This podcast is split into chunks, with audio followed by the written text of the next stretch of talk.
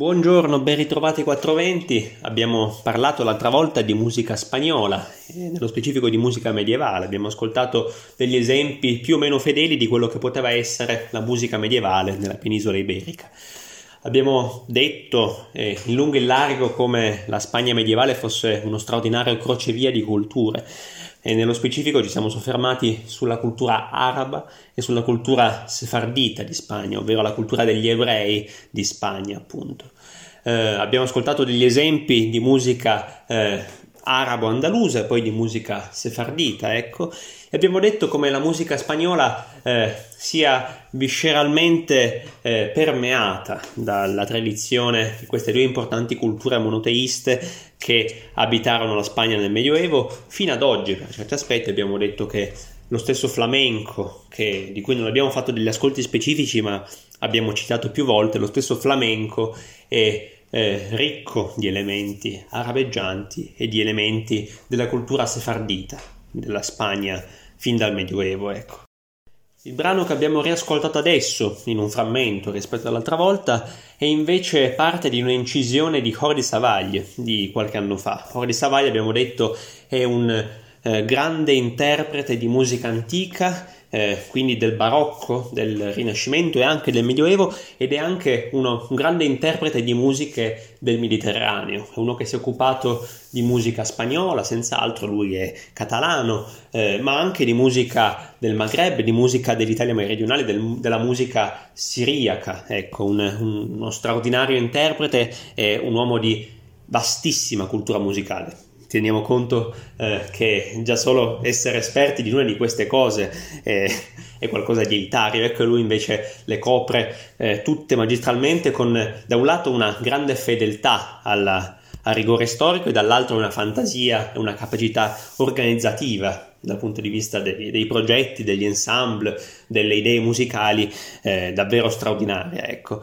Eh, questa raccolta di brani eh, di cui abbiamo parlato l'altra volta, che abbiamo riascoltato in un brano adesso, si chiama Lacrima Caravaggio. Eh, l'idea del compositore di Cody Savagli era proprio quella di musicare dei quadri di Caravaggio e l'esibizione funzionava più o meno così.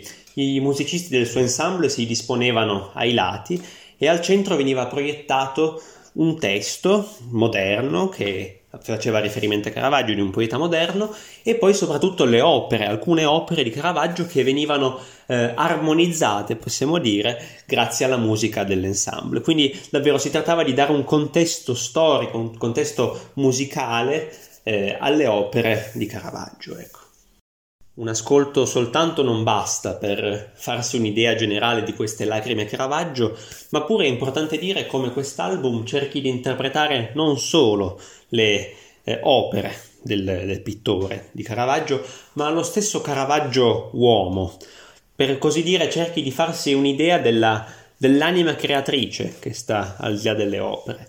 E in questo Caravaggio è un personaggio eh, che desta assolutamente scalpore, ecco, eh, forse è l'artista eh, che più di tutti eh, ci sorprende ancora oggi per la sua storia, per il suo essere da un lato estremo e dall'altro estremamente umano, ecco, quindi eh, ci sono questi estremi che lo rendono interessante e lo rendono anche un personaggio eh, di cui sentire proprio eh, il, il, disagio esistenziale, il, la sofferenza, ecco, i, i, sentimenti nonostante la distanza, nonostante il filtro delle sue opere, perché di fronte ai geni, ecco, uno eh, fa fatica a riconoscere l'uomo, ecco, ma per Caravaggio non è così.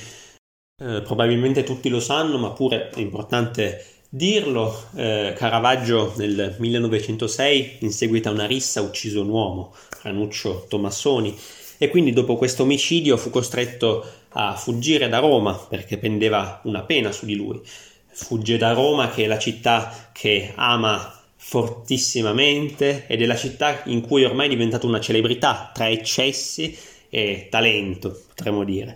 Eh, da Roma ripara a Napoli, poi ripara a Malta, poi in Sicilia e poi sta facendo ritorno a Roma perché gli viene concessa la grazia, ma muore a Porto Ercole, nella bassa Toscana, di febbre.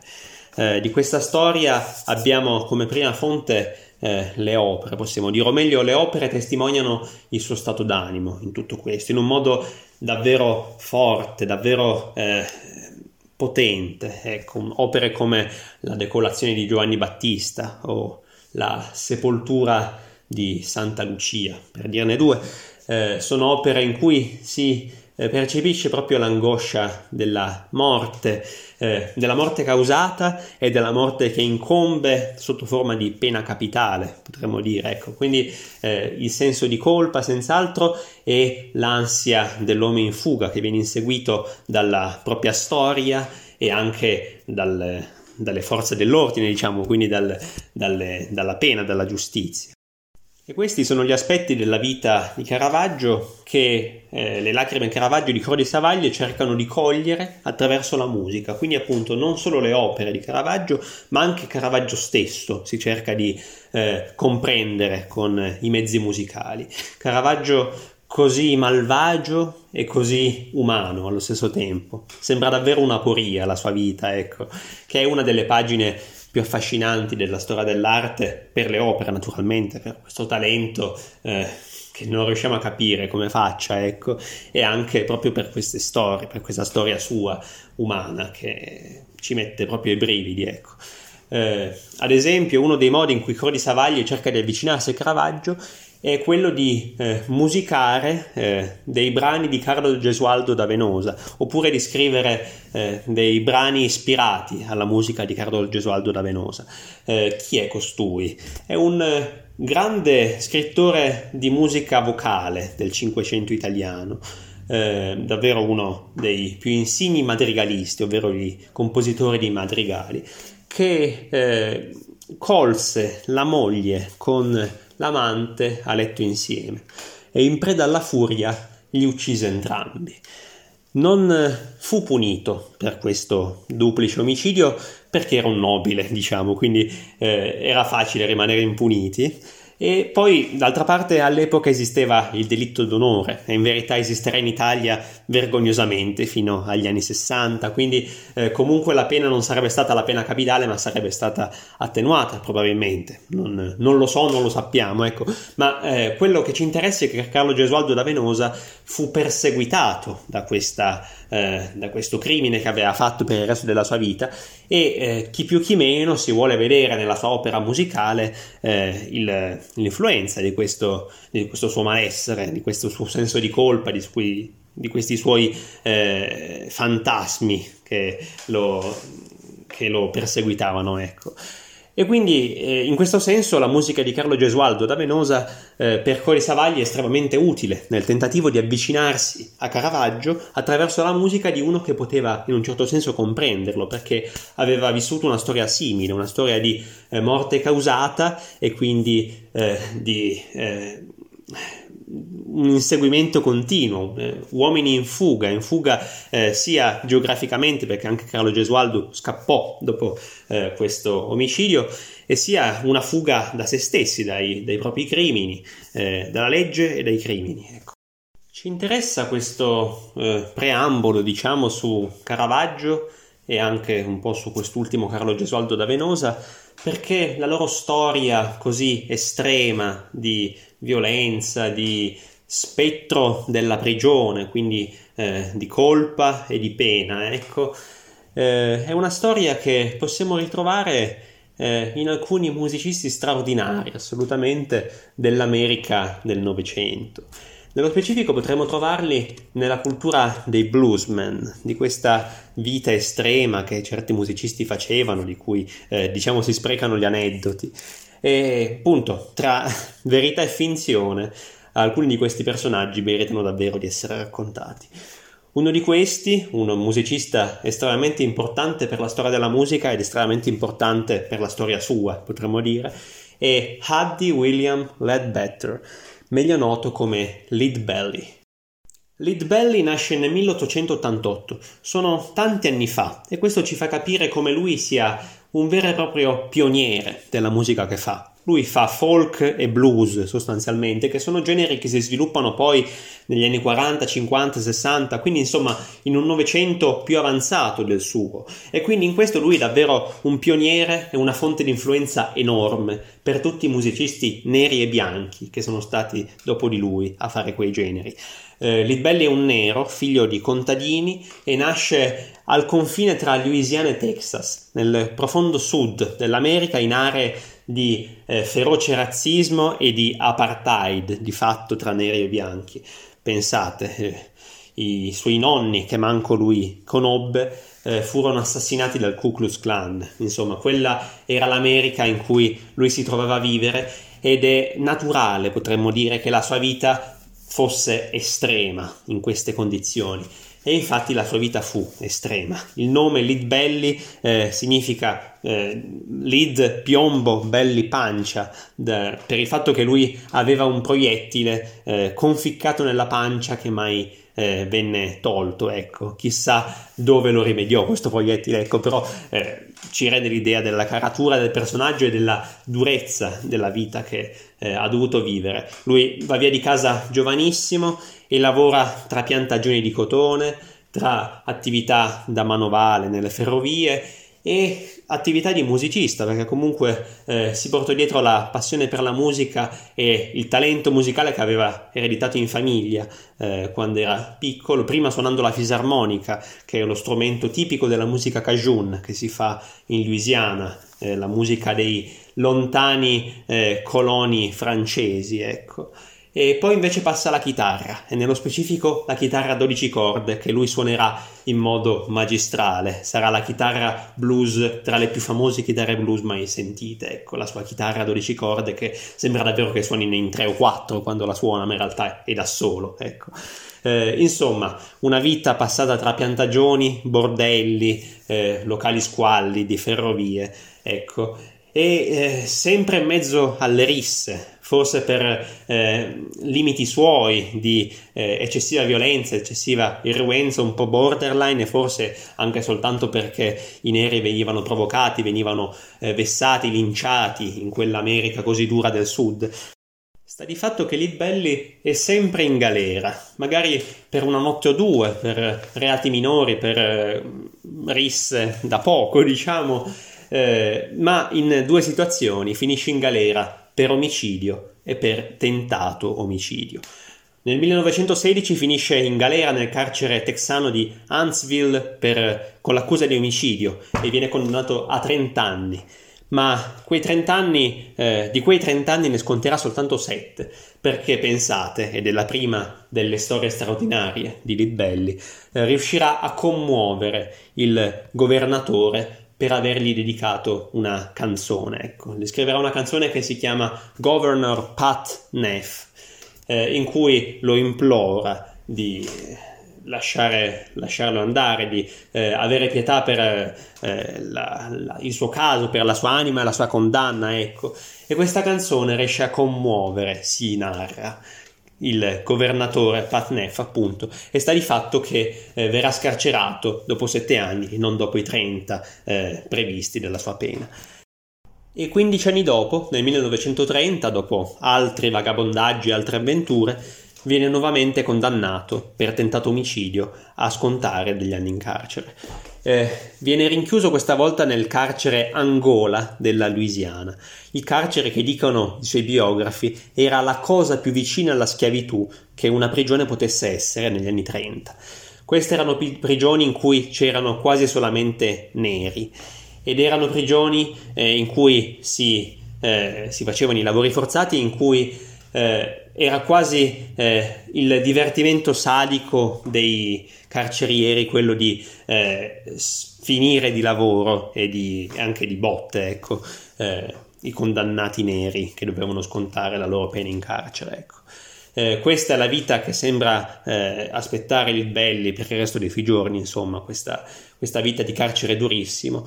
Ma è in questo momento che avviene un incontro davvero storico, ed è un'altra di quelle storie di Litbelli un po' incredibili, ma questa volta storicamente accertata, non è un si narra, ma è un è proprio così. Ecco, eh, succede che nel 1933 si recano al carcere di Angola, Louisiana, John Lomax e Alan Lomax, suo figlio, musicologi. Uh, chi segue questa trasmissione fin dall'inizio si ricorderà forse che abbiamo già parlato di Alan Lomax, perché Alan Lomax era uno di quegli amici di Woody Guthrie a New York che insieme a Woody Guthrie contribuì a portare la musica folk a New York e poi a plasmare quella che poi sarà la scena folk newyorkese degli anni 50-60. Ecco, Alan Lomax è, è quel personaggio lì, un musicologo marxista inviso un po' a tutti nell'America degli anni 40-50, proprio per il fatto di essere filocomunista, eh, che ha imparato il mestiere, Alan Lomax, dal suo padre, da John Lomax, che aveva accompagnato quando era ragazzino, nel 1933, in giro per l'America a cercare musica tradizionale. È un progetto finanziato dalla Biblioteca del Congresso americano, quindi c'è un interesse embrionale per il folklore, anche quello afroamericano. Eppure eh, il modo in cui questa ricerca avviene è assolutamente avventuroso, loro vanno in giro in macchina con 200 kg di fonografo per registrare queste tracce musicali e vanno un po' dove capita seguendo un po' l'istinto. E capiscono presto, John Lomax e il figlio Alan, che uno dei luoghi più migliori dove eh, trovare dei veri reperti di storia del folklore sono proprio le carceri, perché sono lì eh, che circolano alcuni motivi tradizionali, alcune canzoni eh, magari un po' sconce, un po' eh, scabrose, ma che hanno una storia da raccontare incredibile, una storia di popolo, una storia di, di folklore vero, ecco. E quindi fanno un po' eh, la spola tra le carceri del sud e arrivano anche nel carcere dove era eh, recluso Lid Belly. Eh, John Lomax e Alan Lomax hanno modo di parlare a lungo e di ascoltare a lungo. Lid Belly ne rimangono folgorati dal suo grandissimo talento e dalla sua grande voce e eh, raccolgono tantissimo materiale ed incidono anche un disco, un disco che ha come traccia eh, di una, della facciata principale una richiesta di grazia al governatore dello Stato e nella facciata secondaria ha un brano inciso da Lil Belly molto famoso che si chiama Good Night Irene ed è questo brano che andiamo ad ascoltare adesso.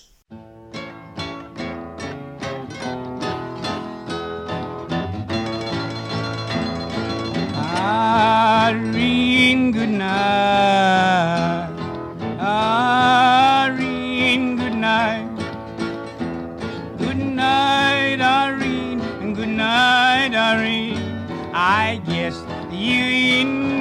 Dream. I asked your mother for you. What she tell him? She told me that you was too young. She's 18 years old. I wish the Lord that I never seen your face. I'm sorry your boy was born. It broke his heart. Irene, good night. Irene, good night. Night, Irene, good night, Irene. I guess you in my dream. Sometimes I lived in a country. Sometimes I lived in town. Sometimes I had a great notion jumping in into the and drown. Irene, good night. Irene, good night. Good night, Irene, good night, Irene. I guess you in my dream. Stop rambling and stop gambling. Quit staying out late at night. What are you gonna do? Go home tell your wife and your family where you ought to be. And sit down about the fireside bride and keep her company. Irene, good night. Irene, good night. Good night, Irene, and good night, Irene. I guess you in my dream. I love Irene, God knows I do love her till the sea run dry. If Irene turns her back on me, what you gonna do? I'm gonna take a morphine and die. She said, go ahead and kill yourself then. Irene, good night. Irene, good night. Good night, Irene, and good night, Irene. I guess you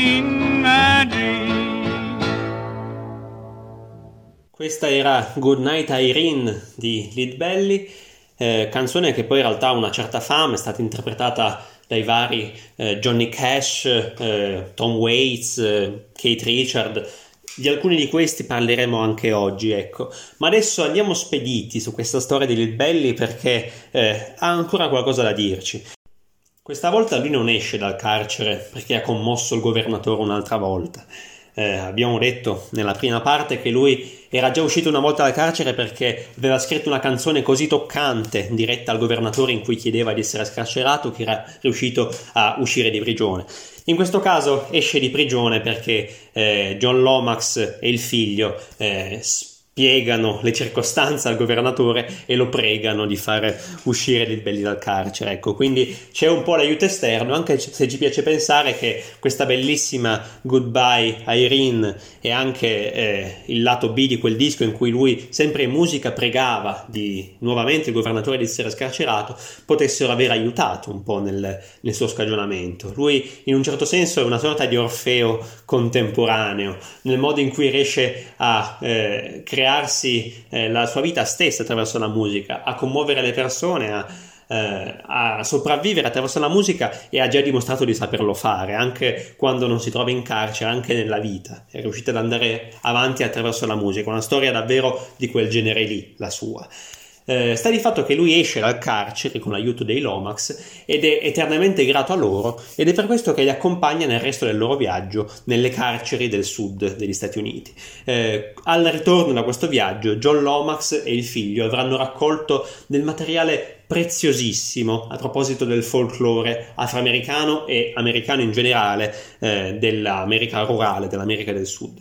E sono, e sono, molte di quelle canzoni che poi verranno interpretate dai folk singer degli anni 50, degli anni 60, dai Bob Dylan ai Dave Barronk, ai Phil Ox, chi più ne ha più ne metta. Sta di fatto che in questo senso questo incontro è davvero storico perché Lead Belly ha donato ai Lomax una marea di canzoni altrimenti sconosciute ed ha permesso poi, accompagnandoli nel viaggio, di trovarne ancora delle altre.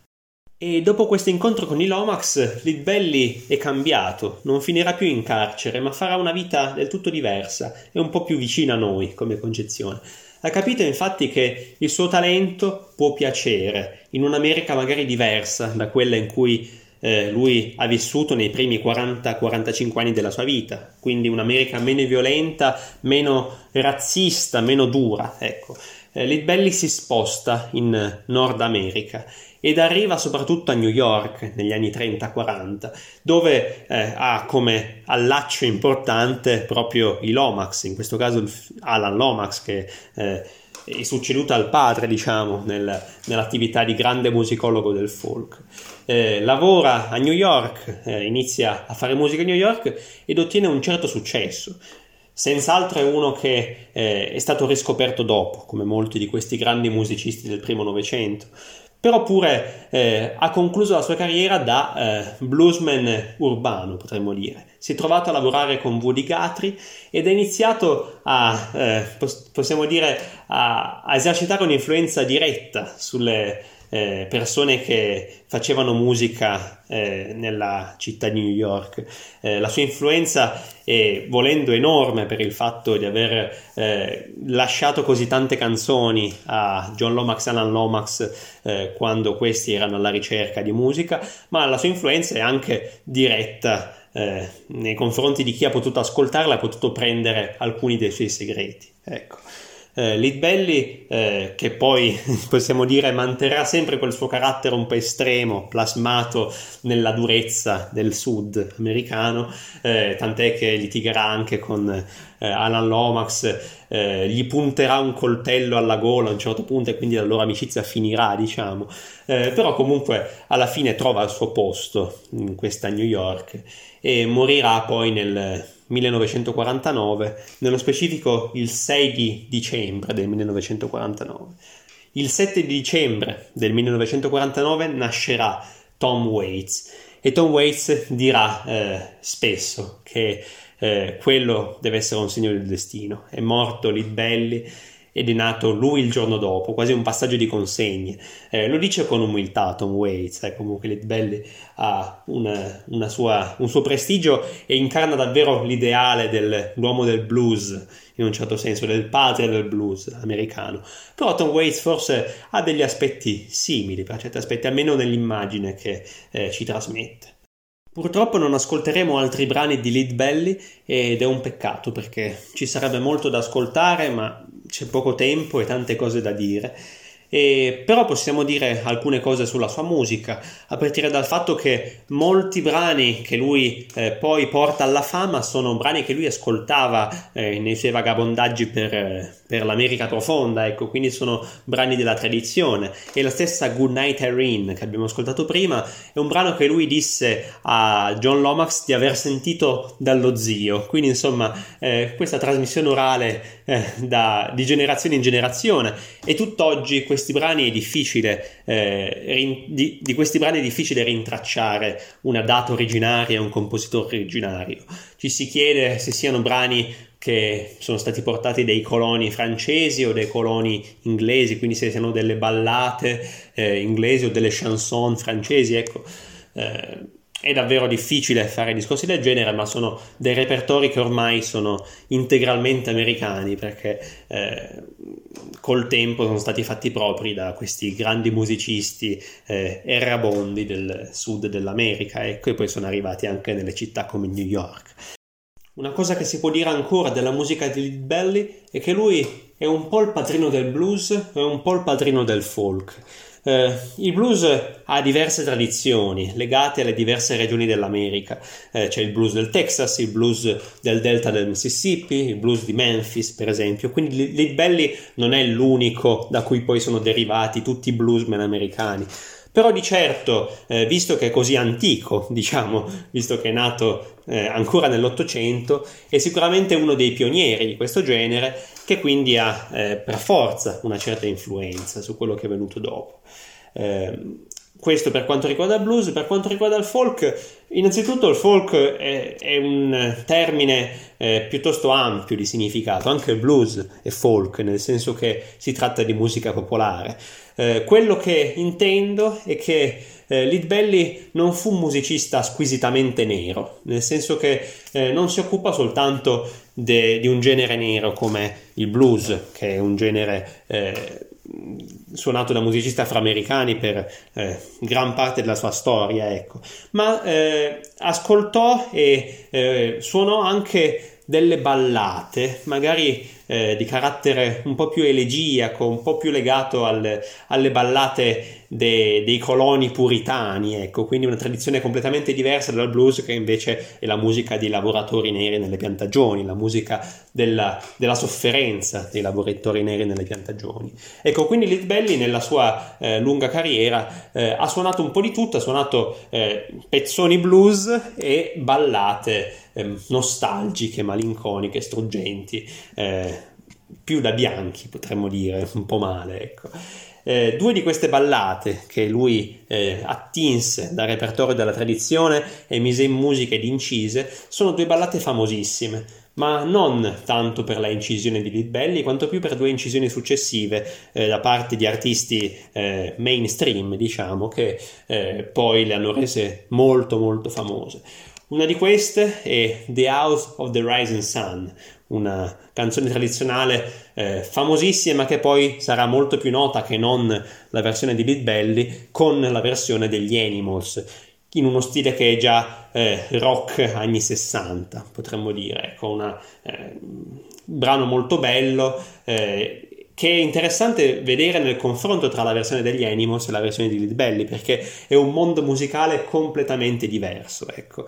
eh, d'altro canto Lead Belly aveva anche meno mezzi rispetto agli Animals dal momento che venne prima e, e senza gli strumenti elettronici per dirne una ecco, la versione degli Animals è una versione con gli strumenti elettronici un altro brano dicevo che Lead Belly incise e che poi in realtà sarà molto molto più famoso per una versione successiva, eh, è la canzone Black Girl, una canzone che Lead Belly scova, ma in realtà ha nel sangue perché l'ha sentita tante tante volte nel suo passato burrascoso nel sud, eh, che in realtà sarà molto più famosa con il nome Where Did You Sleep Last Night? Una canzone dei Nirvana, la conosciamo tutti, eh, che è una canzone meravigliosa, una versione di una potenza incredibile che eh, andrei ad ascoltare, a riascoltare seduta stante, ecco, e che riprende proprio la versione di Lead Belly che a sua volta era una canzone tradizionale, ecco. Quindi due brani che in realtà non hanno niente a che fare con la musica eh, afroamericana della tradizione, con il blues o gli spiritual, ecco, eh, ma in realtà sono delle ballate, delle canzoni che eh, immagineremmo eh, cantate da dei bianchi sempre per eh, fare un po' a fette la, la musica, ecco. Eh, ma che pure in realtà Lead Belly interpretava già alla sua epoca e, e quindi insomma era davvero un, un esecutore onnivoro che ebbe un ruolo molto importante nella trasmissione di, di, certe musiche e nella conservazione quasi di, di, certi repertori in modo quasi inconsapevole perché lui era davvero un'enciclopedia vivente di musica e e poi ha trovato Alan Lomax ed è riuscito a emergere da quel male che era attorno a lui in quell'America così dura, in quella vita così dura e quindi davvero gli dobbiamo tantissimo in questo senso.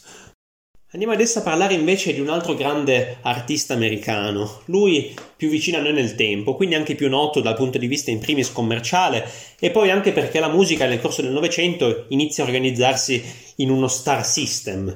Eh, diciamo che eh, storie come quella di Libelli, storie di carcere, di crimine, di vita dura durissima non sono più possibili e quindi l'artista di cui parliamo adesso eh, è ormai eh, un membro dello star system, diciamo. Sto parlando del grande Johnny Cash, uno dei grandi eh, musicisti della musica tradizionale americana, del folk, del blues, del country, davvero un simbolo di questi generi. Eh, nasce nel 1932, muore eh, ai primi degli anni 2000 e anche lui ha una infanzia e una vita difficile prima della fama, ecco. Nasce in Arkansas da una famiglia povera, contadina e per certi aspetti lui è uno degli eredi di Dilbelli, che pure ha avuto una vita eh, eh, inimitabile in un certo senso al negativo. Ma anche Johnny Cash, ecco, incarna la figura del bluesman, del bluesman duro e puro in un'epoca diversa da quella di Dilbelli, chiaramente, eh, ma pure lui eh, è uno che vive intensamente della musica che fa, è uno che eh, guarda se stesso attraverso la musica, in un certo senso, in un contesto di una vita dura, di una vita eh, violenta, di una vita eh, difficile nei sentimenti, perché comunque sono persone difficili da prendere che se non lasci in pace eh, ti fanno fuori, diciamo. E sono anche delle persone fuggiasche, delle persone eh, appunto inseguite, braccate, eh, errabonde e in questo senso caravaggesche, visto che non voglio tirarla tanto su sta cosa, però eh, siamo partiti da lì, da quel parallelo tra eh, pers- tra due persone di epoche completamente diverse che pure vivono stesso, eh, la stessa ansia del, dell'essere inseguiti dal, dalla pena che arriva, di aver vissuto anche delle vite eh, in galera, in ambienti che noi eh, non potremmo neppure immaginare, con il peso di certi crimini, certe colpe addosso che non potremmo neppure immaginare, eppure eh, capaci di una eh, incredibile umanità nella, nella, creazione artistica, ecco, e anche appunto nel modo di, di, fare arte nella propria vita in modo che senza l'una non ci sia l'altra, ecco. Eh, Johnny Cash non finisce in prigione, ci passa alcune notti eh, dopo che fa danni per aver bevuto troppo, per esempio. Ecco, lui eh, ha dei grossi problemi nel corso di tutta la sua vita con l'alcol e con certe droghe. Ecco.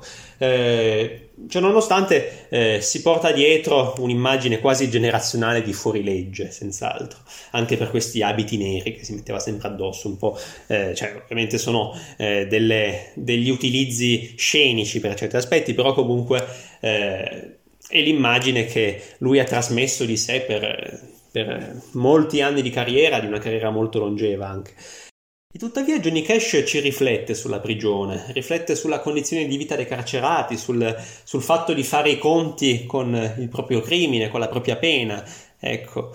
eh, sono delle riflessioni che eh, sono molto presenti nelle sue canzoni e ne è la prova, una prova piuttosto importante, il fatto che lui organizzò due live nella prigione di massima sicurezza di Folsom, California. Eh, sono due live che lui organizzò eh, in polemica con la sua casa discografica, che non voleva che lui desse questi due concerti eh, gratuitamente, appunto, ma che poi in realtà venne, eh, possiamo dire, risarcita dal fatto che eh, dopo questi due concerti uscì l'album live Live at Folsom Prison, ecco, che ebbe un grande successo e quindi consacrò questa, questa vicenda qua. Sta di fatto che lui questi due concerti li, li volle molto e eh, si instaurò anche un certo rapporto eh, di intesa, diciamo, tra lui e i carcerati che stavano assistendo al suo concerto e che lui cercò in quella situazione perché era proprio frutto delle sue riflessioni, eh, di vera sensibilità per la condizione del carcerato. Eh, a cui in un certo senso si sentiva eh, legato. Ecco. Questa idea del live in un carcere di massima sicurezza viene riproposta l'anno successivo, eh, il live at Folsom Prison, prima avevo detto Prison, avevo sbagliato pronuncia, il live at Folsom Prison è del 1968 e nel 1969 propone il live a San Quintino, il carcere di massima sicurezza di San Quintino. Eh, insomma, quindi eh, dedica diversi appuntamenti a questa eh, questa sua eh, proposta del concerto gratuito in prigione, che, in cui davvero concerti nei quali lui si eh, immedesima e si sente in un certo senso a, al proprio posto eh, nel rapporto con i carcerati, eh, a cui lui pensa evidentemente. E la canzone che ascolteremo adesso eh, ce lo testimonia, che è una canzone, eh, in realtà la più famosa canzone di Johnny Cash, indipendentemente dal fatto che eh, sia contenuta in questi due concerti. E sto parlando ovviamente del Folsom Prison Blues, un bel pezzo blues country, un pezzo eh, che ha il sapore popolare ma in realtà è stato scritto proprio da Johnny Cash e che è stato scritto da Johnny Cash nel 1957, quindi più di dieci anni prima dei suoi due concerti alla prigione di Folsom. Questo per dire che eh, lui ci stava già pensando e che eh, in un certo senso aveva voluto dedicare un pezzo ai detenuti di Folsom che in un certo senso stavano aspettando che lui arrivasse a dare un concerto da loro per chiudere un po' questo cerchio. Eh, di riflessione, di immedesimazione nella condizione del carcerato. E questo al di là del testo della canzone, che in fondo è un testo da canzone blues dura e pura, ecco, insomma, eh, I shot a man in Reno just to watch him die, no? Sparai un uomo solo per vederlo morire. Eh, però a parte questo, comunque conta eh, il gesto di Johnny Cash. Eh, e anche il fatto che lui ci ritorni su questa su idea qua del, del carcere che eh, gli interessava e che appunto è un elemento davvero importante della sua misteriosa personalità e della sua misteriosa carriera per certi aspetti. Ascoltiamo quindi Folsom Prison Blues di Johnny Cash. Hello, I'm Johnny Cash.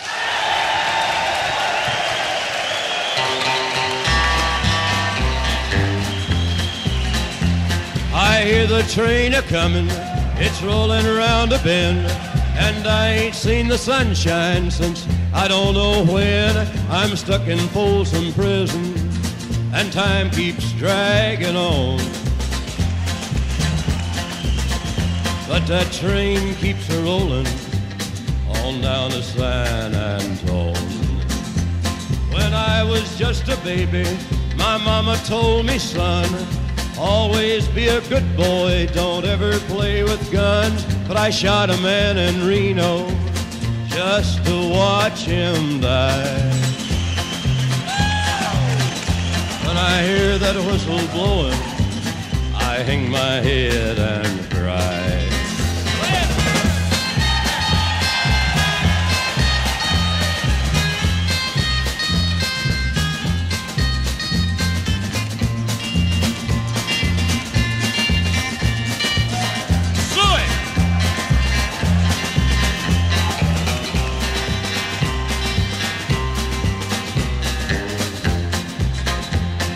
Bet there's rich folks eating from a fancy dining car. They're probably drinking coffee and smoking big cigars. Well, I know I had it coming. I know I can't be free. But those people keep a moving, and that's what tortures me.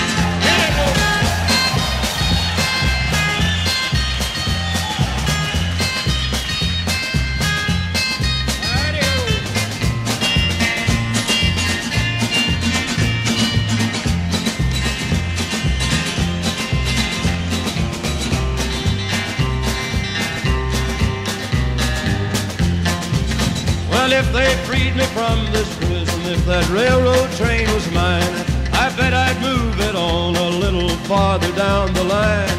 Far from Folsom Prison, that's where I want to stay. And I'd let that lonesome whistle blow my blues away.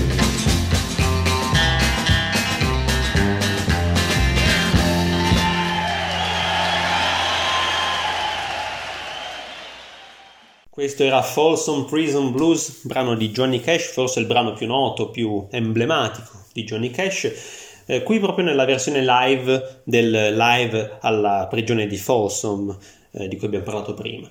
Eh, lui all'inizio della registrazione si presenta dicendo Hello, I'm Johnny Cash e poi iniziano a suonare ed è una cosa che ha sempre fatto in tutta la sua carriera, sempre eh, fatto così all'inizio dei concerti. Si è presentato dicendo questa formula un po' bizzarra, Hello, I'm Johnny Cash, e poi si è messo a suonare eh, Folsom Prison Blues, sempre il primo brano dei suoi concerti. Restiamo adesso su questo tema del carcere e di alcune storie americane. Abbiamo parlato prima di Lead Belly, di una vita passata in carcere, un carcere che era un carcere durissimo, un carcere razziale di fatto in cui pure la musica è riuscita ad entrare per di fatto salvare la vita a Litbelli e permettere eh, in un certo senso eh, ai detenuti, ad alcuni detenuti come lui o anche meno fortunati di lui, di esprimersi attraverso la diffusione di alcune melodie e canzoni popolari. Ecco, come ho detto, eh, la ricerca musicologica di Alan Lomax e del padre John Lomax, o meglio, del padre John e del figlio Alan, eh, era una ricerca che basava molto sulle carceri, perché aveva scoperto che se si fosse riusciti ad entrare in carcere si avrebbe avuto una visione molto più ampia di quello che poteva significare la cultura eh, davvero popolare dei luoghi in cui erano andati. Eh, abbiamo poi visto Johnny Cash, Johnny Cash che in carcere ci va eh, per scelta sua perché ha questa intuizione, questa intuizione che attraverso la musica si possa instaurare un legame con i detenuti che sono così nascosti, così isolati dal mondo che c'è là fuori. Adesso eh, continuiamo a parlare di questo tema eh, parlando di alcuni film americani e ce ne sono diversi di film americani che trattano il tema delle carceri. Eh, mi vengono in mente film eh, un po' più poetici in un certo senso anche più attenti alla caratterizzazione dei personaggi come eh, Le ali della libertà, non so se l'avete visto, un film eh, che ha avuto grande successo negli anni 90 eh, sulla vita nel carcere, eh, o anche film invece più d'azione, che so, i Papillon, no? questi, questi film, grandi film di evasione. adesso vorrei parlarvi invece di un film eh, che ho recuperato da poco. Sto parlando di Cool and Luke, in italiano Nick Manofredda. Per la scoperta di questo film devo ringraziare Maurizio, che è uno dei fondatori ed elementi di questa nostra Radio Linea 4 e che qualche mese fa ormai mi aveva consigliato di fare una scaletta del genere per un episodio, quindi parlare di carcere attraverso delle storie eh, particolarmente americane, particolari della cultura americana, ecco. Quindi insomma gli mando un caro saluto e torniamo al film Cool and Luke, Nick Manofreda in italiano, film del 1967, regista Stuart Rosenberg con attore protagonista che domina davvero la scena che è Paul Newman. Il Paul Newman eh, sono gli anni della stangata, un film che io amo molto e in generale penso che tutti amiamo molto Paul Newman e il suo sorriso sempre e comunque, ecco. Uh, Nick, il personaggio che Paul Newman interpreta, viene arrestato dopo 30 secondi dall'inizio del film, quindi insomma è un film sul carcere dall'inizio alla fine, che più che un carcere in realtà è una sorta di colonia penale in cui si fanno lavori forzati, qualcosa del genere. Eh, fanno lavori più o meno utili, tra cui eh, asfaltare delle strade, per esempio. Eh, il personaggio di Paul Newman, Nick, è un vero e proprio anarchico, nel senso non politico quanto più eh, nel senso dello spirito, uno spirito libero che non, non può essere frenato, è davvero irrefrenabile, eh, un eterno eh, dissimulatore anche allo stesso tempo. E la storia lo lascia un po' sottinteso senza andare a spiegare troppo, ma inte- fa intendere che ha avuto un passato anche difficile, burrascoso, di storie finite male, ecco, sta di fatto che si fa arrestare per una, una scemenza quando era ubriaco, di fatto stava eh, spaccando dei parchimetri o qualcosa del genere, adesso non mi ricordo proprio il gesto che facesse. E mm, sta di fatto che finisce in questa colonia penale e non ci deve passare neppure troppo tempo per il fatto che il reato è un reato nel complesso minore ma non per questo lui non tenta ripetutamente la fuga e nei modi più eh, fantasiosi. Non per questo lui obbedisce rigidamente agli ordini eh, eh, nel tentativo di scontare la sua pena il più fretta possibile uscire, perché eh, l'idea del film e l'idea che lui vuole trasmettere anche ai suoi compagni di carcere è che questi eh, poteri eh, che si ergono lì come giudicanti severissimi ti obbligano a chiamarti signore, a eh, lasciare tutto in ordine, cercano di farti il lavaggio del cervello in un certo senso, questi poteri vanno eh, presi in giro sostanzialmente. Quindi nella fuga c'è anche appunto un elemento eh, comico. Lui, eh, questo film è un film per certi aspetti crudo nelle immagini, nel, eh, in certe scene anche, eh, cioè comunque faticose per certi aspetti da, da digerire, ma eh, che Paul Newman affronta sempre con il suo eh, solito sorriso, perché un po' il senso del film è quello del eh, ridere in faccia al potere e all'autorità.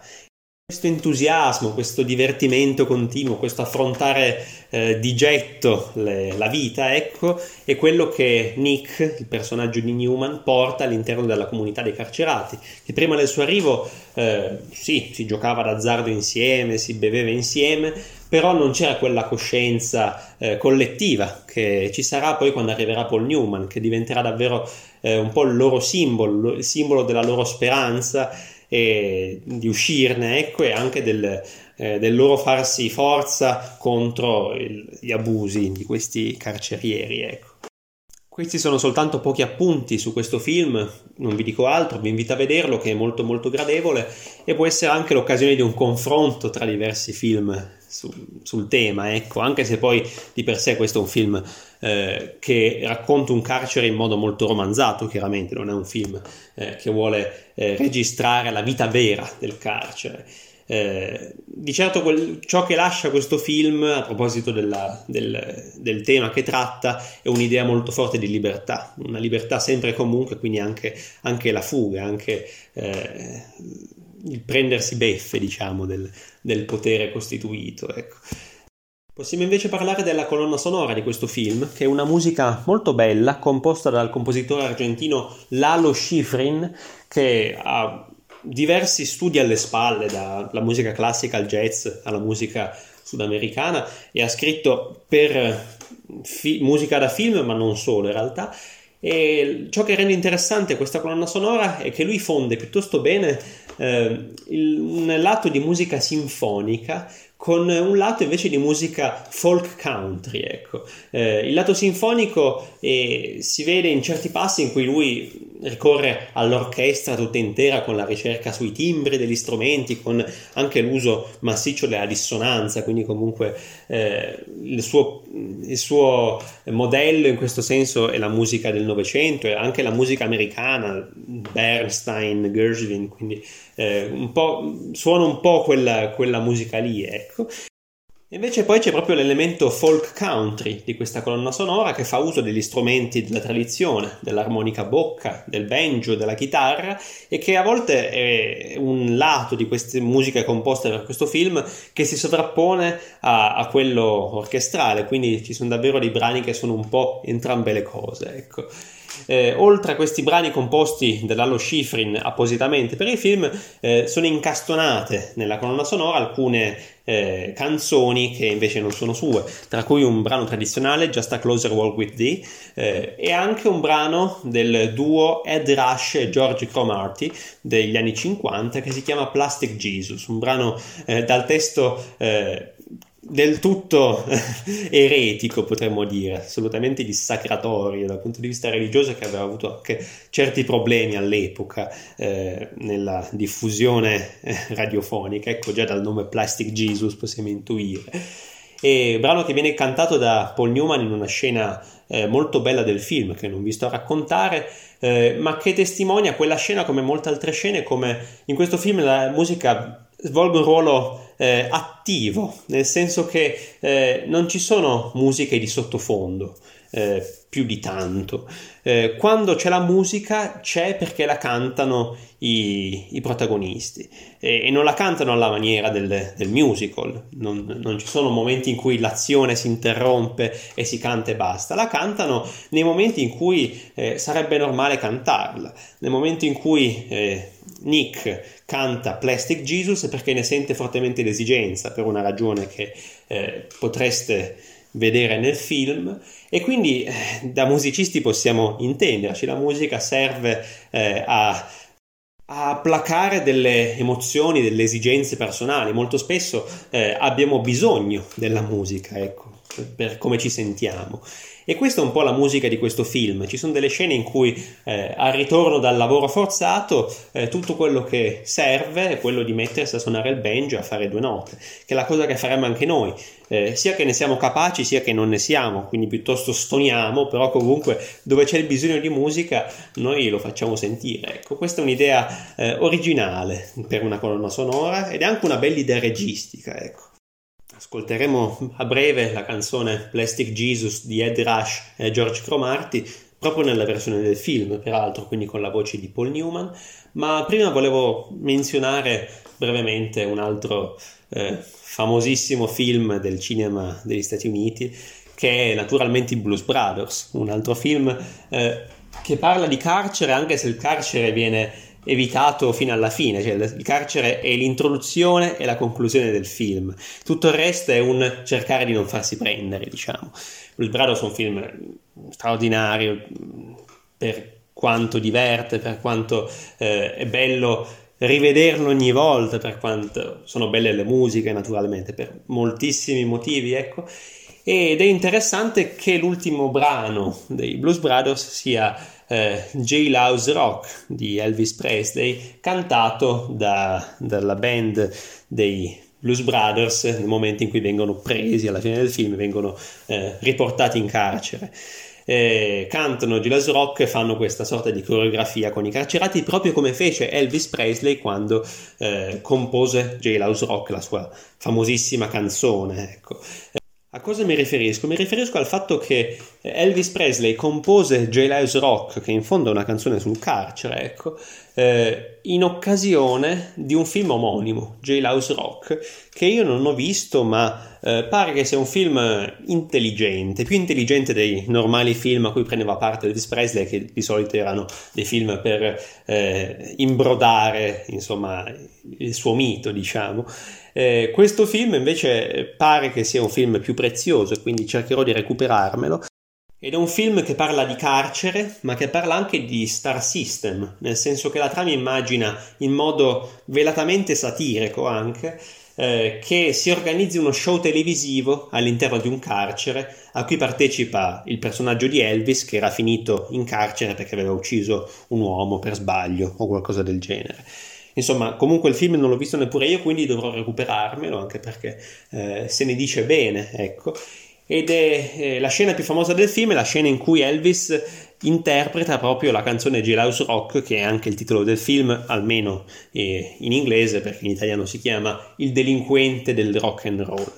Eh, in quella scena Elvis eh, fa la sua interpretazione celeberrima di Jailhouse Rock, in cui balla all'interno di un set che ricorda un po' il carcere, con le sbarre, con eh, i eh, la coreografia con questi ballerini vestiti da, da, carcerati appunto e lui che si esibisce con il suo tipico ballo che usa tantissimo il ventre ecco con i suoi movimenti molto eh, d'effetto ecco. E mm, mi viene da pensare che eh, fosse gioco facile per le produzioni dell'epoca far interpretare ad Elvis la parte del carcerato. Perché un po' come per Johnny Cash, ma forse a livello un po' più ingenuo, ecco, la rockstar emergente dell'epoca era un po' il maledetto, il, il cattivo, quello, quello, sanguigno, quello, eh, il criminale di turno, proprio per il fatto che facesse una musica così eh, fuori dalle schemi, così eh, sensuale anche e quindi eh, a livello di marketing posso immaginare che fosse gioco facile far fare ad Elvis un ruolo del genere perché la gente era già scioccata dal fatto che lui ballasse in modo così appunto eh, sensuale. E, e quindi eh, fosse proprio il cattivone quello da mettere dietro le sbarre in questo gioco delle parti che è un po' un luogo comune, anche un po' fastidioso, però all'epoca senz'altro c'era davvero molto sconcerto per queste prime rockstar che irrompevano nella scena e stavano trasformando assolutamente il modo di fare musica e di fruire di musica. Ma adesso invece andiamo all'ascolto, ascoltiamo, come ho detto prima, la canzone eh, Plastic Jesus nella versione eh, interpretata da Paul Newman del film Cool and Duke, in italiano Nick Manofred.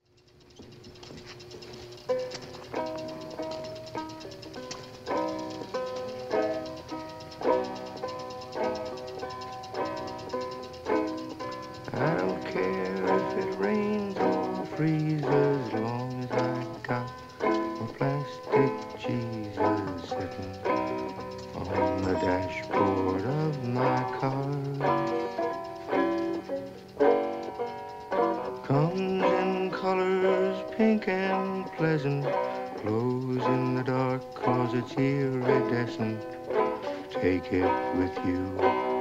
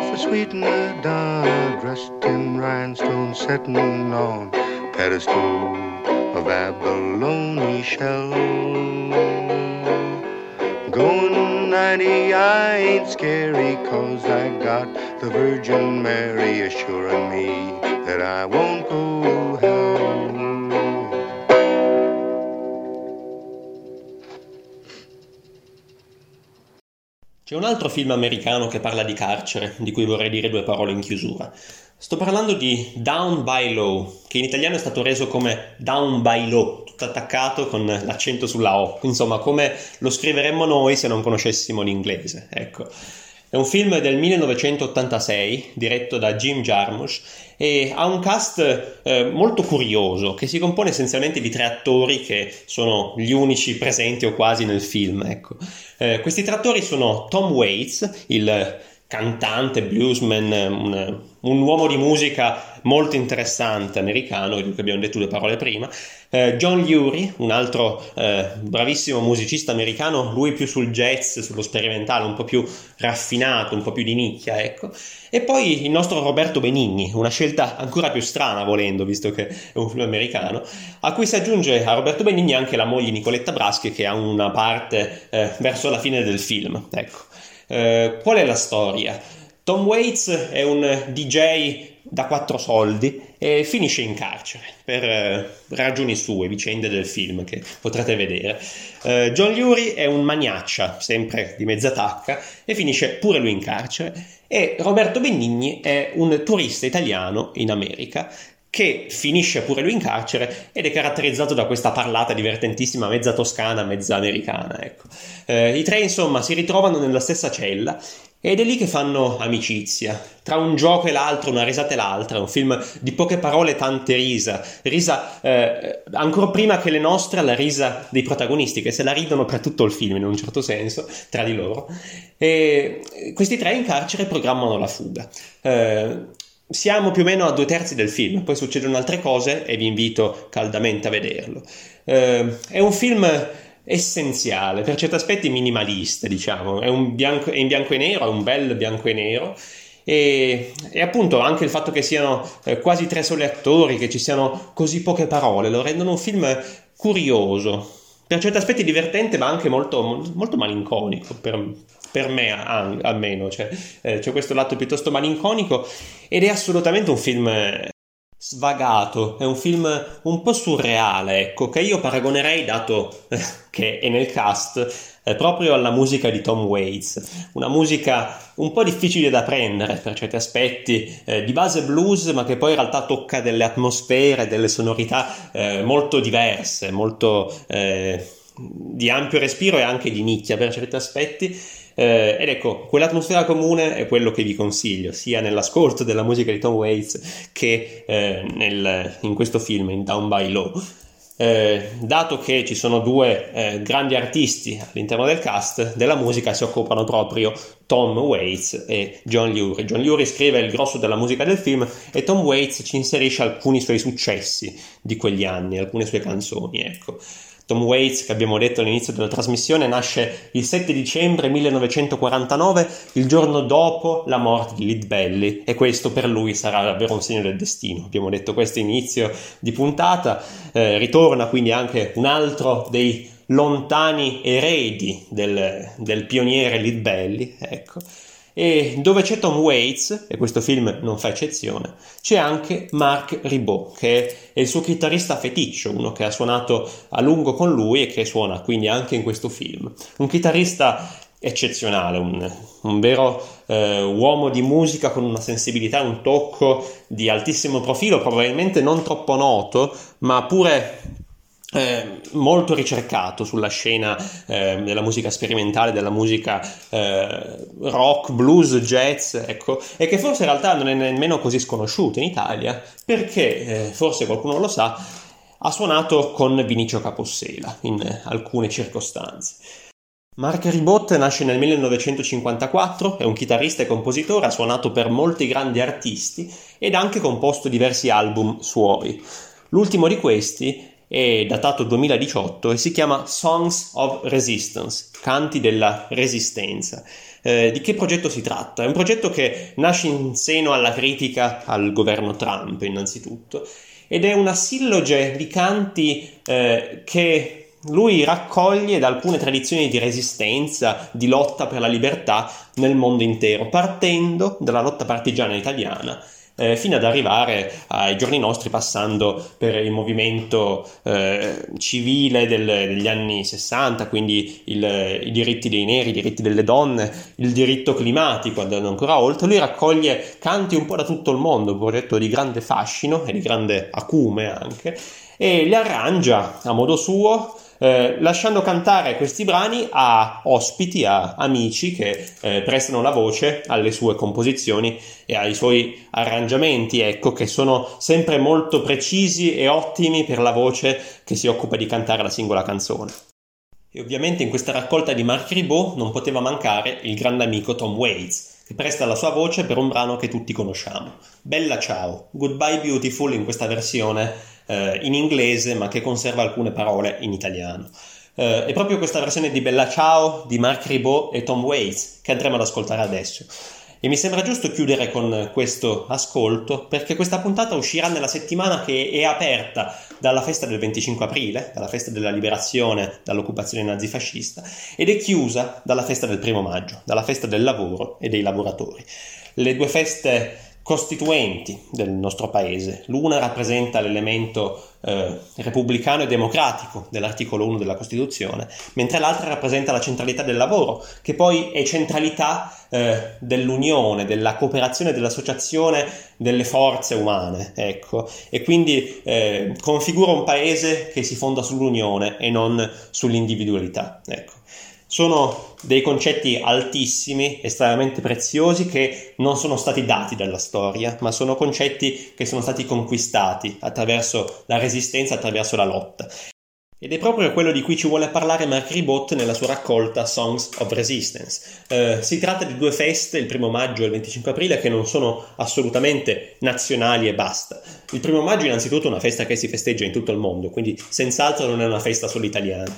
E il 25 aprile invece è senz'altro legato a una vicenda della storia del, del nostro paese, ecco, eh, la lotta partigiana e la liberazione, ma non per questo è una festa nazionale e basta. E Marc Ribot ce lo spiega molto bene, ecco. Eh, le vicende che questa festa celebra, le vicende di lotta, le vicende di resistenza, hanno un valore universale, sono vicende universali che appartengono al mondo intero, proprio per eh, il grande esempio e la grandezza di quei fatti storici, la grandezza dell'uomo che ha vissuto quei fatti storici e che ha lottato in quelle circostanze. Ecco.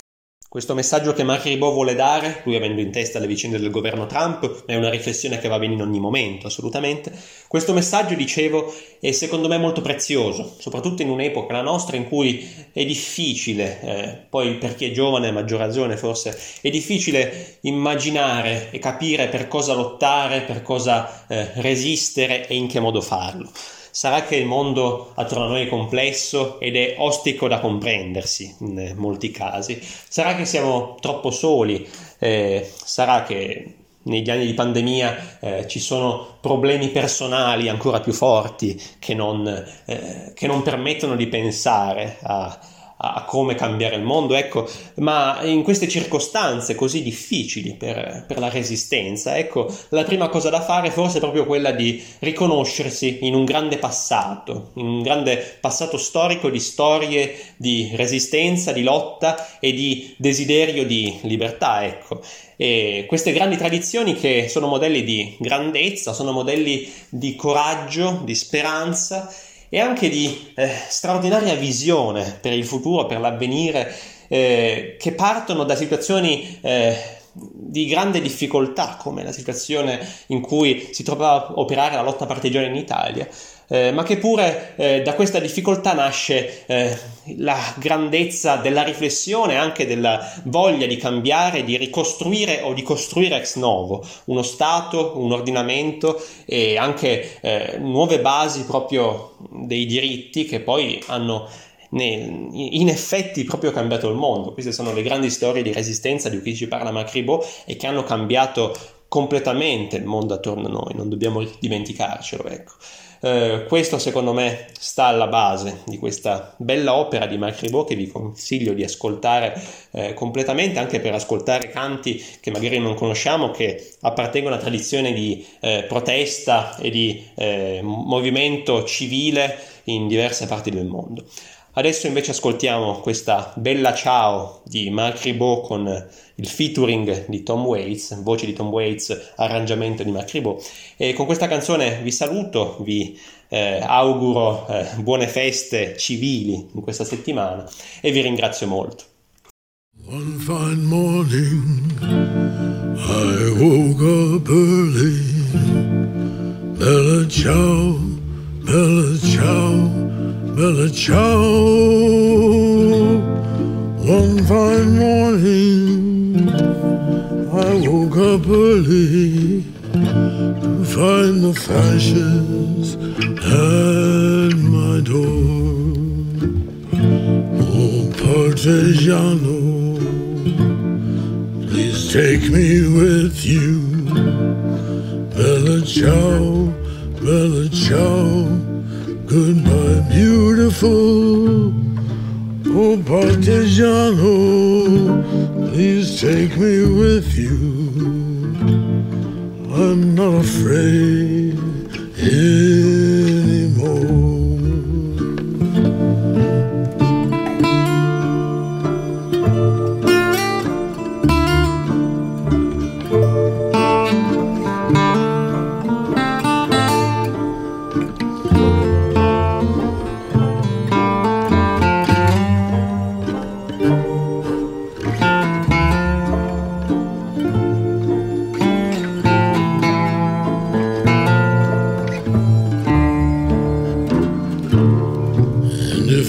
die. The Partigiano, Bella ciao, Bella ciao, goodbye, beautiful. Bury me upon that mountain beneath the shadow of the flower. So are the people people passing, Bella ciao, Bella ciao, goodbye, beautiful. So all the people, the people passing, and say, oh, what a beautiful flower.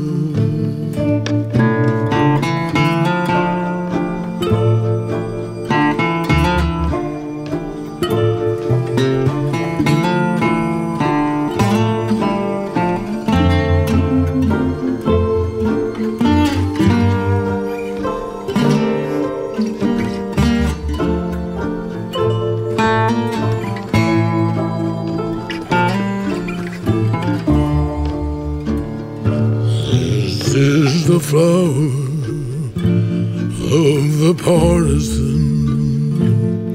Bella ciao, bella ciao, bella ciao. This is the flower